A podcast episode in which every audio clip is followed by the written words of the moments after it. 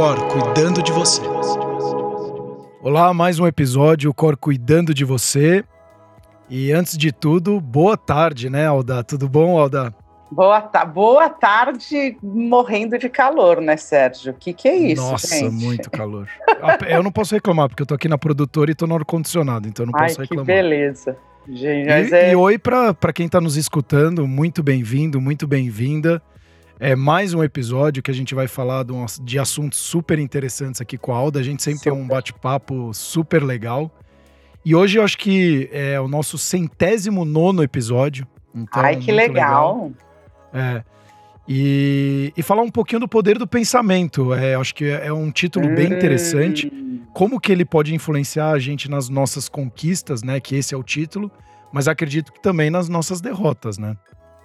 E eu, eu vejo muito essa questão do pensamento, Aldar, você vai começar, mas no, é, eu jogando tênis, cara, é, É. a hora que você vai sacar pro match point, ou você tá um break point ali contra, como que o pensamento ele vem assim, ele te avassala pro mal e pro bem, assim, é impressionante como se você dá muito, muita corda pro pensamento, você fica nele e você acaba muitas vezes não agindo da forma que deveria agir.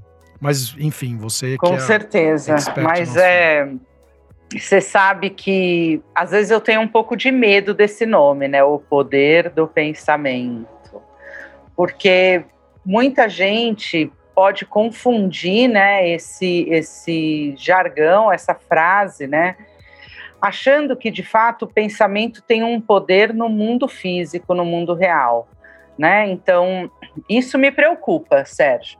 Agora, indubitavelmente, obviamente, o pensamento ele exerce uma força, exerce um controle nas nossas atitudes. Essas sim têm grande poder e são influenciadas pelos nossos pensamentos, pelas nossas emoções, por tudo aquilo que a gente faz. Mas eu acho bem interessante a gente deixar isso bastante claro o pensamento ele exerce uma força, ele exerce um controle, mas quem tem poder mesmo são as nossas atitudes, são elas que podem é, fazer o milagre acontecer, são elas que podem fazer a mudança acontecer. Né? Agora, o pensamento é como se ele estivesse ali nos bastidores né? Ele, ele tem sim uma força. E como você pontuou muito bem, é, uma das grandes forças do pensamento é puxar a gente para baixo. Você sabe que numa das, das, das propostas da psicologia existe uma, um, um processo que se chama ACT, Terapia de Aceitação e Compromisso. E ela mostra para gente, a gente faz um trabalho, né, através da ACT, a ACT como um veículo de, de procedimento, né, de processo terapêutico, que ela divide a coisa psicológica em seis dimensões, né? E o pensamento é uma delas. E o grande problema é que muitas pessoas entram nessa dimensão e é, é, constroem uma casa ali né? Ou mergulham nessa piscina e acabam não conseguindo sair dali, né? Então, muitas vezes a gente está pensando que o outro está pensando, ai, estou pensando que o Sérgio não está gostando disso que eu estou falando. Nossa, olha a cara que ele está fazendo, ele não está gostando mesmo. E isso, né, eu, eu falando isso, porque o pensamento tem uma voz na nossa cabeça, ele vai estimulando aquilo que a gente sente. E de repente eu começo a ficar ansiosa, eu começo a gaguejar aqui, eu começo a me dar um branco, ou seja, eu mergulhei nessa dimensão do pensamento e tô nadando nele, e ele começa a me levar para lugares bem sombrios, bastante obscuros. E isso se torna um estímulo para os nossos sentimentos e isso acaba impactando na minha atitude. Então, aqui, por exemplo, se eu mergulhasse num pensamento negativo como esse agora, eu poderia estar aqui gaguejando, estar nervosa, é, perder o foco na nossa conversa. Da próxima vez eu posso pensar que, ai, eu acho que ele não vai mais me convidar, eu não vou estar ali, então acho melhor eu não ir mais, porque eu não estou preparada, porque eu não sou capaz. E essas coisas acabam sim exercendo um, um, um, controle na nossa atitude, no nosso comportamento, e, e na verdade a gente acaba pegando esse, essa coisa toda, né, e chamando isso de poder do pensamento. É muito legal você trazer isso, porque você falou de mergulhar, né? E eu tava vendo uma vez, um conversando com alguém, eu não lembro quem exatamente, e a pessoa falou: o pensamento, imagina que você tá numa espreguiçadeira ou naquelas cadeiras de praia, sentado no meio da Faria Lima, né, que é uma das principais avenidas da cidade de São Paulo. Ou numa marginal, ou enfim, você que está em outras regiões aí, senta no meio da, da avenida e os seus pensamentos são todos os carros que estão se locomovendo ao longo dessa, dessa avenida. Aí, aí um pensamento te chamou a atenção. Ao invés de você aceitar essas coisas que vêm e você entender e falar, ó, oh, tá acontecendo isso, e, e, o pensamento ia um carro e ele vai indo, e você voltar para onde você está, você pega esse carro, que é um, um dos pensamentos ele, né? e vai acompanhando até. É. Mas só que tem um Sim. monte de coisa acontecendo. Então Sim. eu achei interessante porque essa analogia ficou. Que aí você falou do mergulho, né? Então você pega um único pensamento, vai naquilo e vai, vai, vai, vai, vai, vai. E até onde parar, né? E aí é isso que eu queria te perguntar. O que vem primeiro? Vem o pensamento ou vem a emoção? Ou os dois estão linkados um ao outro? Eu acho que nesse caso a gente vai ficar com a história do quem vem primeiro é o ovo, é, ou ovo a galinha. galinha. Né? Mas eu acho que acontece, existem coisas que acontecem tudo junto ao mesmo tempo. Né? O que a gente tem é um, um um estímulo do ambiente, então acontece alguma coisa e o meu organismo como um todo responde. Né? Então, assim como as emoções, né? acontece tudo tão rápido que a gente não sabe dizer o que vem primeiro. E a gente também acaba, é, como eu vou falar isso? Acostumando, não sei se é essa palavra, mas, por exemplo, é, cai um, faz um barulho muito grande, o meu corpo responde, né? Eu, eu contraio, eu tomo um susto e de repente eu digo que eu tô com medo.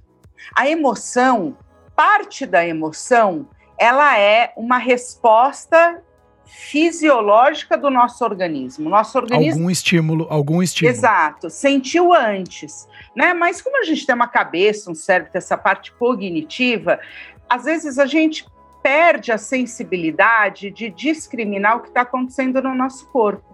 E a gente acaba ficando só com aquela parte, nossa, que medo, nossa, que susto.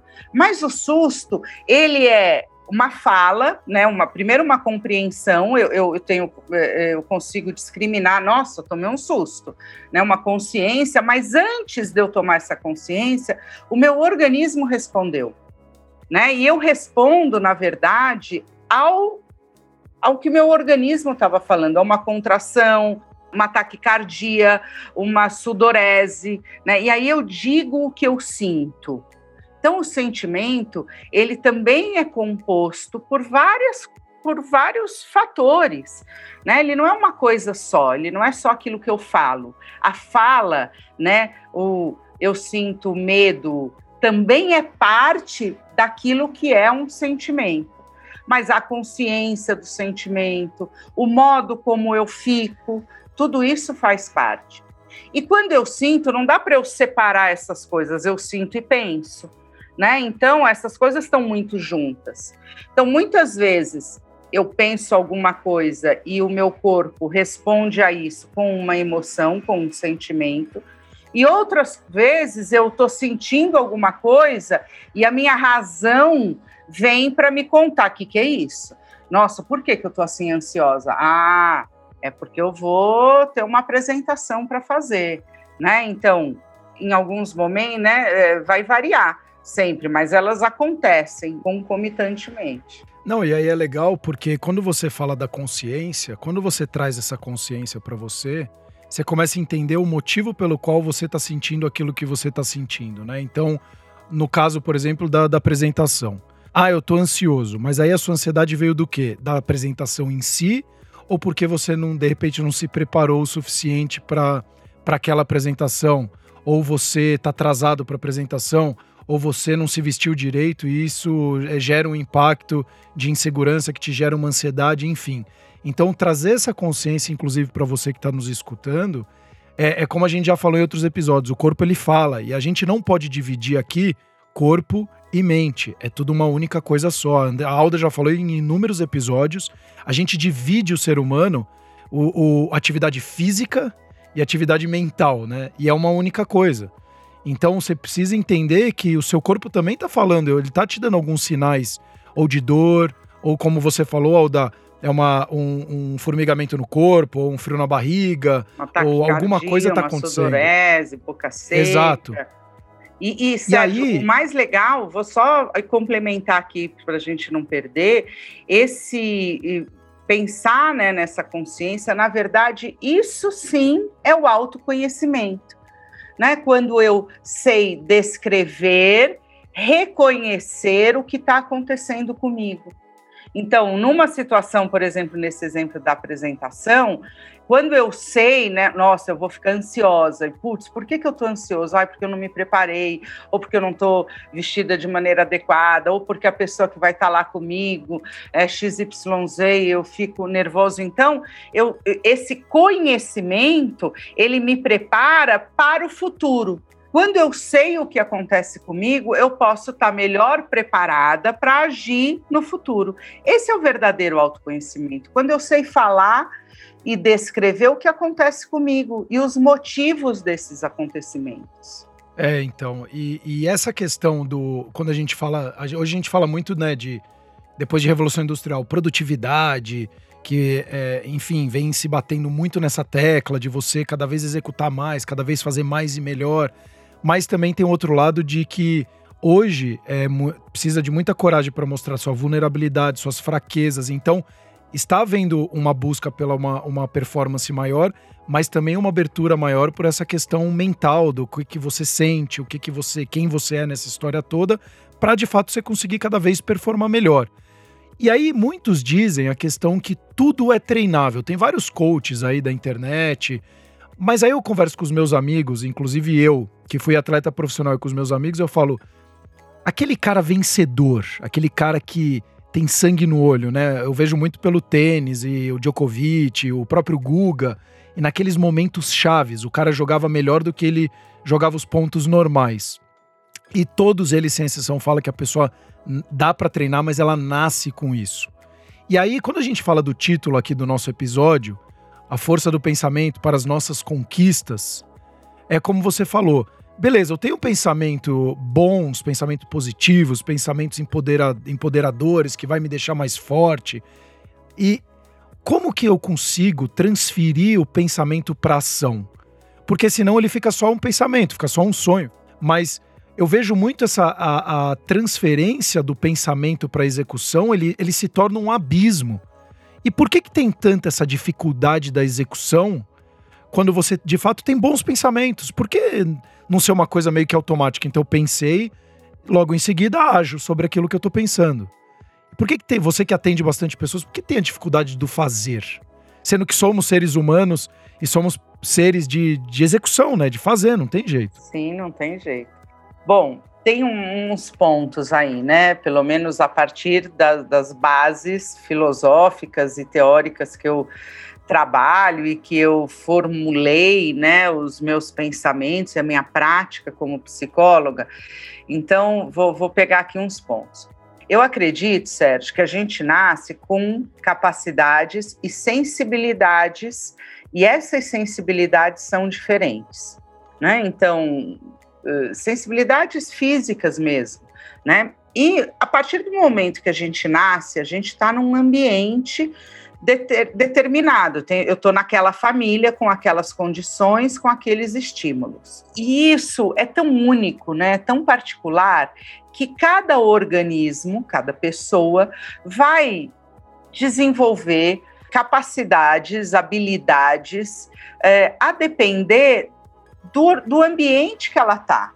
Então, por exemplo, se eu sou uma pessoa que nasci numa família de músicos, por exemplo, muito provavelmente eu vou escutar melhor os ritmos, eu vou saber o que são harmonias, se eu vejo alguém tocando é, um você piano. Pode até, você pode até não tocar o instrumento, mas Exato, você vai ter a musicalidade dentro da sua Exato. vida. Exato, né? e não é que ela, eu nasci com ela, mas eu fui treinada para isso, porque eu trabalhei isso, né? Eu fui é, ensinada, né? Eu, eu aprendi é, a desenvolver isso. Por exemplo, eu, meu marido, ele é super musical, eu sou muito menos. Às vezes a gente assiste esses programas de, de auditório, de música, e eu sou capaz de falar, nossa, que lindo. E ele fala, não, cara, tá fora e do desculpa, tom. Desculpa, eu, é, é, eu tava esse final de semana com um ex-treinador é. meu, ele falou é. que é muito amigo do seu marido, o Carlos ah, é? Albano, o ah, Carlão.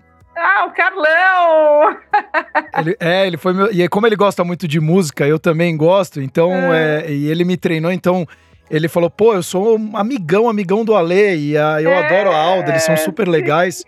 Então, muito bom, um uma baita coincidência. Pro Carlão, isso. baita. É. Ele é espetacular. E, muito. Então, e aí, quando a gente está ouvindo esses, esses programas, eu sou capaz de falar: nossa, que lindo, é, que ótima música. E meu marido fala: não, ele está fora do tom. Nossa, ele desafinou. Eu falo: nossa, aonde você viu isso? Porque ele é muito mais musical que eu, né? Toca instrumentos, canta, fez aula de canto. Então, essa sensibilidade nele é muito maior. Então, esse é o ponto que eu queria esclarecer sobre quando você fala a gente nasce com isso. Não, a gente nasce com sensibilidades e com capacidade para muita coisa. E vai depender muito dessa nossa relação com o ambiente. Se a gente vai desenvolver, vai aprender ou não determinadas habilidades aí. Agora, para o segundo ponto que você toca aí, né? Esse tem gente que tem sangue no olho, tem gente que faz coisas com excelência, tem os vitoriosos que tem sempre essa, essa esperança, né? Essa atitude sempre bastante proativa, né? A gente vai olhar o que? Se a gente fizer uma análise bem minuciosa na história de vida dessas pessoas, a gente vai ver que eles tentam mais, e tentando mais, a chance de acerto é maior. E a chance de ficar autoconfiante também aumenta. Então, diante de situações novas ou de situações do dia a dia, essas pessoas têm é, uma maior probabilidade de entrar em ação. Né? E entrando em ação, se aumenta suas chances de acerto. O que acontece com as pessoas que, putz, será que vou ou não vou? Tô com medo, acho melhor não. É que você vai ver que essas pessoas elas têm uma atitude mais recolhida. Né? E aí, uh, uh, agindo menos, a chance, a probabilidade de acerto diminui. E cada vez que a gente vai e erra, a gente tem vontade de fazer menos. A gente fica menos autoconfiante. Né? Então, num, em atletas de alta performance, eles estão ali treinando muito, existem muitas competições, ou seja, eles estão mais expostos, né, tanto à vitória quanto ao erro. E esses que ganham muito, obviamente que cada vitória é um combustível de esperança, de atitude, de autoconfiança para o próximo jogo, né? Então, esse é, é, um outro ponto desse que você está falando. É, e aí, o, e, é. Isso até complementando isso que você fala, o próprio Kobe Bryant fala e o Michael Jordan, né? Eles falam muito que se não fosse as 99 mil arremessos que ele errou, Sim, ele, não, ele não teria acerto. Então eu acho que hoje, hoje se falam muito, né, dessa questão do. É, é, tem a diferença de você falhar e você errar, né? Então, que, que é um, uma coisa é você saber que você está errando e continuar é, errando, e aí você de fato não está evoluindo, e você falhar, enxergar que houve de fato a falha e você tentar fazer de uma forma melhor na próxima vez. E o primeiro ponto que eu acho que é super interessante, inclusive para quem está nos escutando, que você mencionou aqui, que olha essa questão do contexto, né? Ele influencia a gente. Então, eu, eu sempre digo que o que nos trouxe até aqui não necessariamente é o que vai nos levar para o futuro. Então, o que trouxe a pessoa, e você que está nos escutando aqui, se você hoje tem dúvidas, porque eu acredito que todo mundo é um ser único. E a Alda aqui, inclusive, falou isso de novo aqui nesse episódio. Eu falo isso sempre, eu acredito muito nisso, que a gente somos seres de habilidades e a gente precisa encontrar nossa habilidade e trabalhar fortemente em cima dela. E aí sim a gente vai ser, é, vai ter um asset aí, um ativo muito, muito valioso. Então acredito que todos podem trabalhar. Mas essa questão de contexto, às vezes a pessoa tem um contexto de tanta pressão em cima dela que não pode errar, que não pode falhar, que isso, aquilo, e ela tem medo de testar, medo de, de tentar alguma coisa nova. Então ela fica com esse contexto de vida e acaba levando isso pelo resto da vida dela, como você falou, sem tentar novas coisas, porque ah, eu vou falhar, eu vou errar, mas por causa daquele contexto ali atrás. Então eu convido quem está nos escutando a fazer uma pequena reflexão da própria vida, que, e hoje eu vi um post muito legal que é: você, quando criança, se você olhar você adulto hoje, você gostaria do resultado que você chegou? Então, assim, Uau. esse resultado, ele foi, você como criança se olhando, você falaria, pô, eu tentei várias vezes, eu, eu caí, mas eu levantei. Porque quando a gente é criança, a gente cai inúmeras vezes e a gente levanta. E aí a gente vai ficando mais velho, a gente começa a ficar com medo de cair. Por conta Sim, do julgamento dos outros, exato, por conta, então. né? E, quando você é criança, você tá nem aí. E o legal é que quando você envelhece ainda mais ainda, você começa de novo a apertar o botão ali, o botão ali do dane-se para as pessoas e você começa a fazer aquilo que dá na sua telha de novo.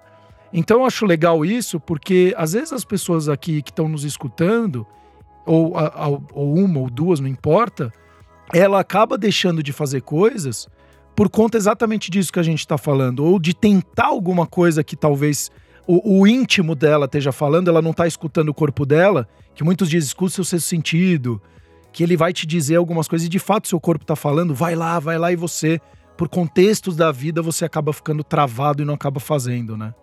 E eu acho que às vezes a conquista, o que, que é a conquista?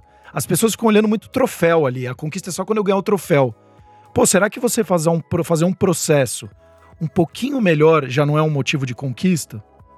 Porque é como a gente falou, né, Alda, tem um milhão de pratos a gente carregando todo santo dia. Esse Nossa. lance de equilíbrio, cá entre nós, não, ah, você precisa ser uma pessoa equilibrada. Exato, pelo amor de Deus. Dia, né? Não dá, gente, é isso. Porque vai sabe... ter um dia que eu não vou conseguir, eu não vou conseguir equilibrar seis, seis pratos. E no não, outro dia aqueles seis dá. eu equilibrei e não vou conseguir é... os outros quatro. Não, exatamente. A gente tem que normalizar isso. Agora, esse ponto que você falou, eu acho ele bem importante, né? Você pegou aí a história da criança, e a criança não tem mesmo, né? Nem vergonha, nem.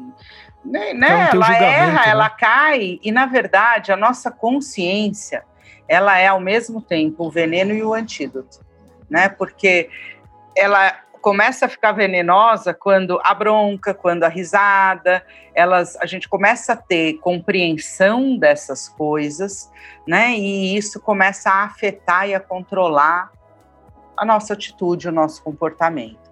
E é a partir daí que essa coisa do julgamento, da comparação, elas começam a tomar um lugar dentro de nós mesmos, né? E vão ganhando é, para diferentes pessoas forças e poderes maiores e menores.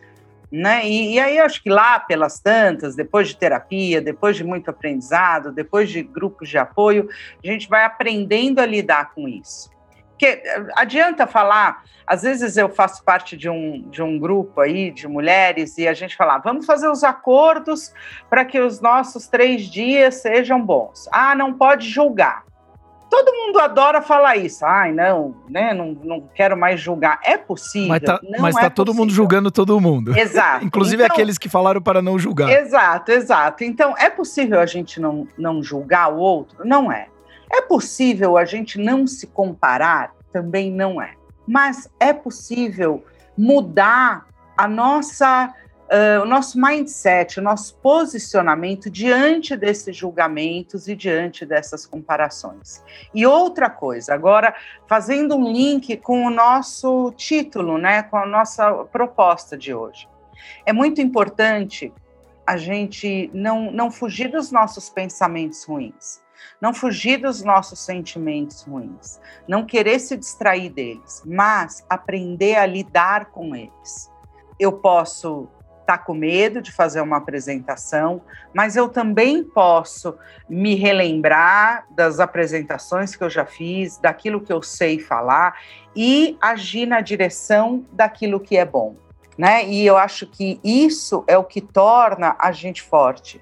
Isso é o que traz flexibilidade psicológica. É assim que a gente tem tratado muito da saúde psicológica não dá para a gente fugir daquilo que é humano. né, de pensamentos ruins, é, de sentimentos que, que, que atrapalham a nossa vida, mas dá para eu aprender a lidar com eles. Né? E aí dá para eu aprender a, a, transformar também, né, como você é, mencionou aí, né, a transferir é, pensamentos em atitudes. Né? Então, ah, eu não consigo fazer isso. Será mesmo? Por que não? Né? e aprender aí algumas estratégias que possam ajudar a fazer com que os nossos pensamentos tenham um poder, um impacto de uh, impactar a nossa atitude, não recuando, mas indo adiante. E para isso eu vejo que precisa de muita humildade, né? Porque você precisa, você, é, eu, eu acho, eu continuo acreditando que a humildade é o grande segredo do sucesso porque isso faz você olhar para dentro, faz você se desenvolver, você reaprender coisas que de repente você aprendeu de uma forma diferente, desaprender coisas que você aprendeu que de repente você não utiliza mais e tem que ser feito de uma forma diferente hoje. Então, é um, é um caminho muito próspero quando você é humilde com você mesmo. Isso já quem falava, inclusive o Bruce Lee já falava, é, ele falava assim: você nunca sabe quem é o seu adversário. Já que você não sabe quem é o seu adversário, você precisa sempre respeitá-lo, porque saiba que sempre tem um louco nesse mundo que vai estar tá treinando mais e se dedicando mais que você. Se você acha Sim. que você é o único louco do planeta, em 8 bilhões, tem alguém, um louco na outra, no outro Nossa. lado do planeta também fazendo igual ou mais do que você. Se tem alguém fazendo igual ou mais do que você, respeite a todos, porque você não sabe que momento que você vai encontrar esse cara ou essa pessoa. Então, você sendo humilde, é isso que você falou. Você começa a trazer essas consciências e falar: por que, que eu tô pensando assim? Por que, que eu tô agindo dessa forma? E aí você fica muito mais aberto a mudanças ou então a. É, a mudanças mesmo, né? Eu acho que é importante a gente. Tudo tá mudando em constante mudança, não tem problema Sim. a gente mudar. Porque as pessoas ficam se pegando muito ao passado e falando: é o meu passado que eu tenho que levar para o futuro. Não. O seu passado foi uma grande escola para você pegar partes desse aprendizado que te transformou quem você é hoje, para aplicar aquilo que vai te fazer ser uma pessoa melhor daqui para frente ou não. Sim, eu acho que quando a gente se posiciona como eternos aprendizes, né? Exato. É, isso é o lifelong tudo. learning. É. E a outra coisa, quando você fala da humildade, uma, uma análise bem pessoal, assim, que a gente deve fazer, né? Essa coisa do acertar sempre, do tá perfeito, do tá 100% pronto, né? E isso tem um, um tempero bem grande de vaidade. Né? Então, por que, que eu não posso errar? Por que, que se eu errar eu não posso me desculpar? Né? Então, quando eu, eu me posiciono como uma aprendiz, como uma pessoa que está ali em desenvolvimento, dando o meu melhor, me permitindo ao erro, ok, né? Tudo bem, ia ser tão mais. A gente já falou sobre leveza, né? Ia ser tão mais leve, né? Se a gente não tivesse essas, essa, essa vaidade, essa cobrança, né? Em cima o nosso pensamento ia ser menos cruel com a gente, você tem a certeza disso. Tu é, é, eu estava falando esse final de semana com a minha mãe, foi um grande aprendizado que eu tive. É, a gente está num momento bastante polarizado, né? Então, principalmente quando se fala de política, hoje você fala de política, se você é direita a pessoa fala que é esquerda, acabou a amizade. Nossa, que ele já não acabou. serve mais para nada. Sim. E ela falou, filho, é, eu, minha mãe é mais direita, né? E ela, o melhor amigo dela é, é foi PT a vida inteira. Ela falou: se eu ficasse batendo só nessa tecla, a gente não teria conquistado e, e, e termos nos dado de presente toda essa amizade, todo esse carinho, porque a gente viu que a gente tinha um único ponto de discordância. Divergente. Mas que a gente é. tinha valores, tinha princípios, tinha várias coisas muito parecidas. Então, se a gente começa a se apegar só a esse pensamento aqui, ou essa crença que eu tenho, a gente acaba não conquistando coisas muito interessantes.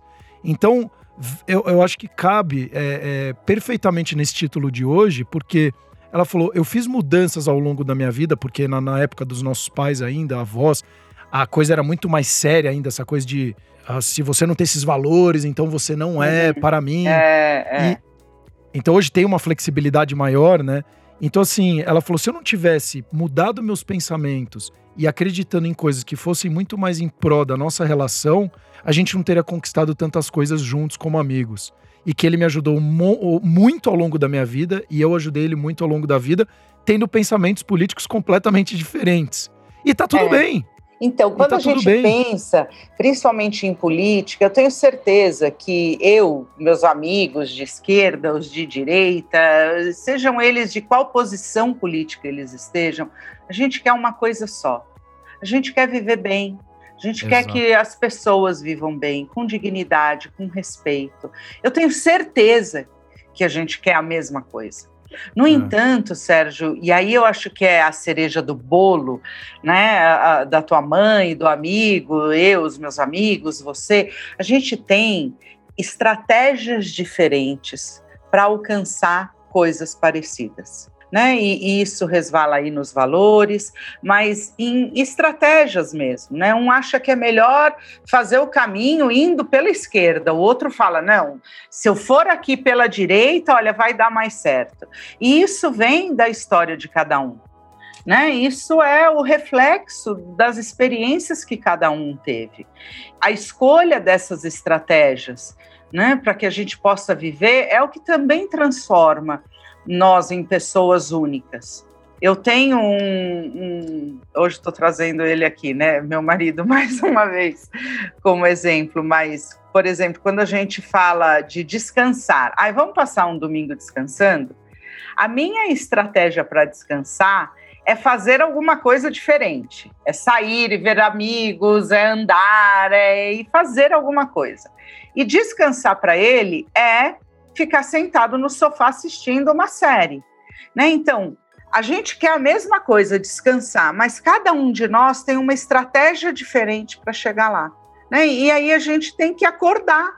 Né? A gente tem que falar, bom, temos um conflito aqui, mas é por isso Inclusive, que a gente vai já se falamos de, de comunicação não violenta Exato. no outro episódio. Então, você falava dos acordos, então sim. vale muito a pena você que está nos escutando escutar esse episódio também. Sim, esse episódio é muito legal. Mas eu acho que tem a ver com isso, né? São as estratégias.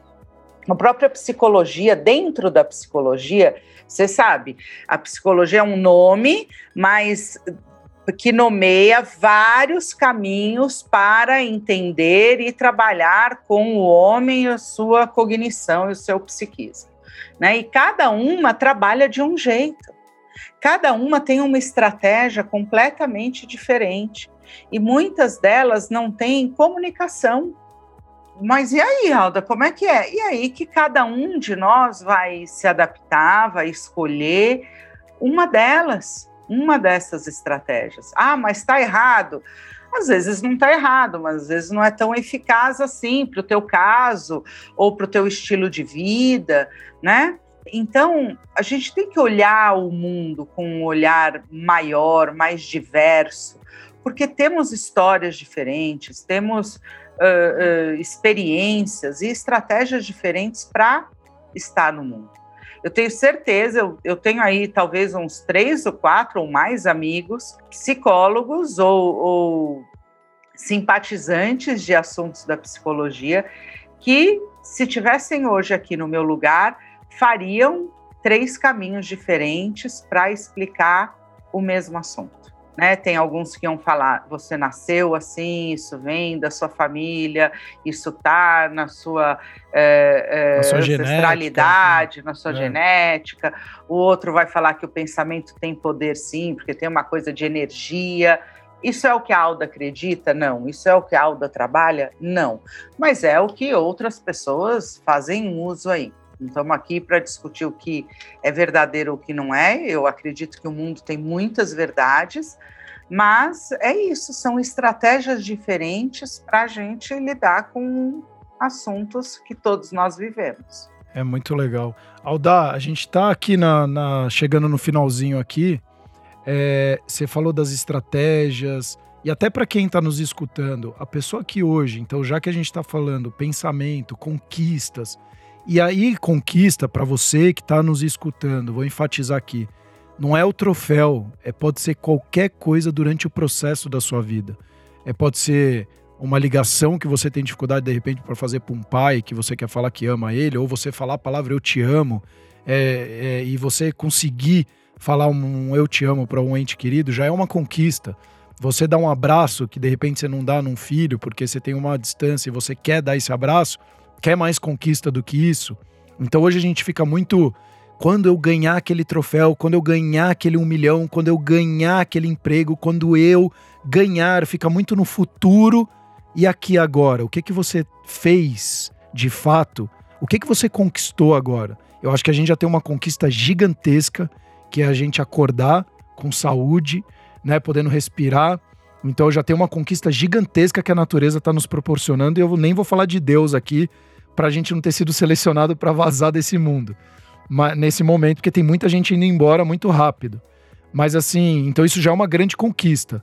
Agora, quais todas as outras? É, é, o que, que a pessoa consegue implementar de estratégia? Ou então, o que, que ela consegue entender dela para usar dessas estratégias e conseguir, pelo menos, encontrar caminhos ou ter uma pequena visão do que ela pode já começar a fazer, já que é importante o fazer. E você que está nos escutando tem que fazer. Se você não fizer, as coisas não vão mudar. Não vai vir cair do céu alguma coisa aqui mudar o seu pensamento, sua ação. Você que tem que fazer.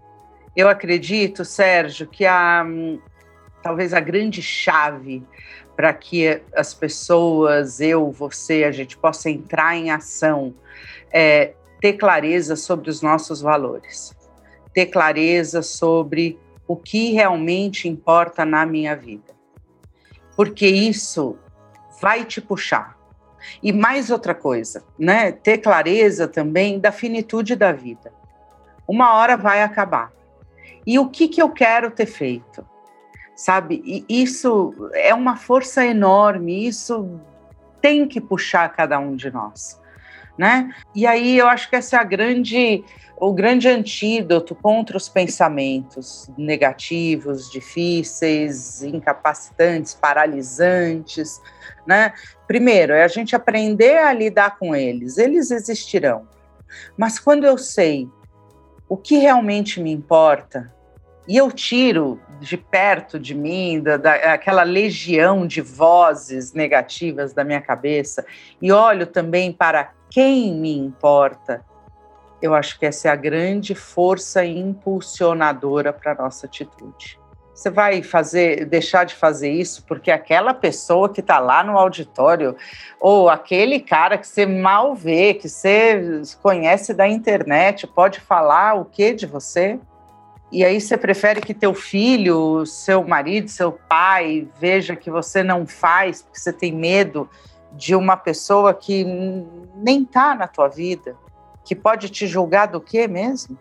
Ou seja, quando você tem clareza sobre o que e quem realmente importa, meu filho, você começa a criar uma blindagem, sabe? E, e... Você vira unstoppable, né? Ninguém consegue te parar mais, né?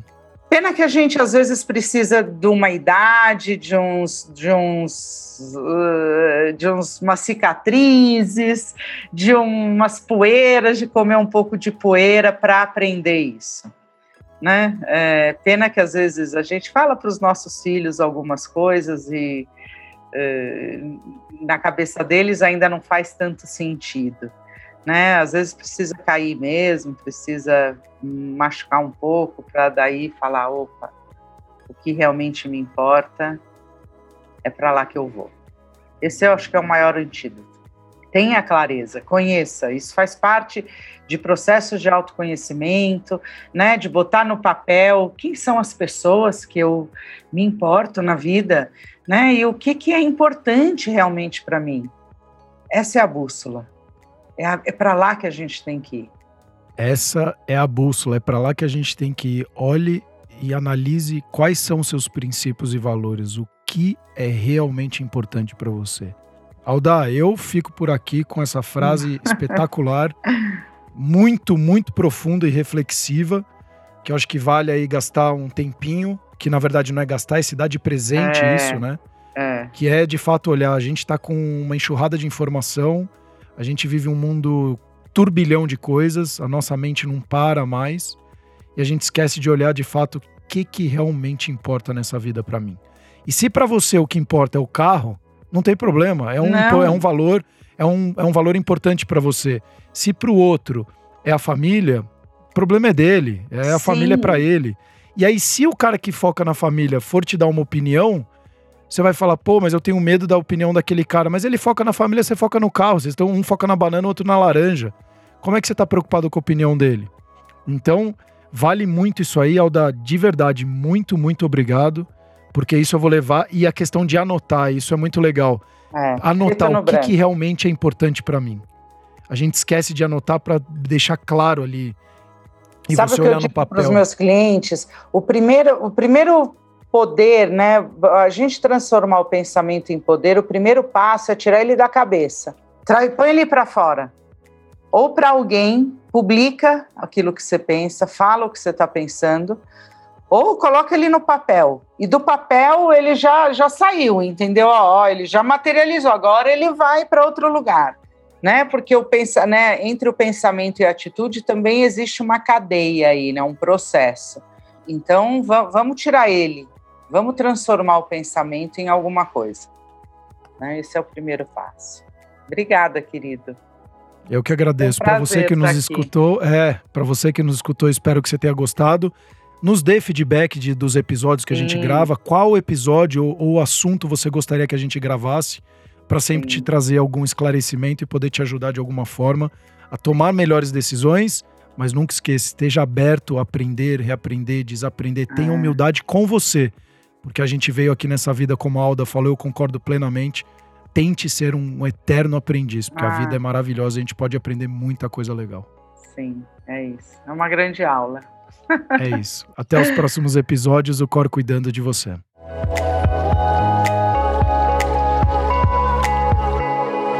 O Cor cuidando de você.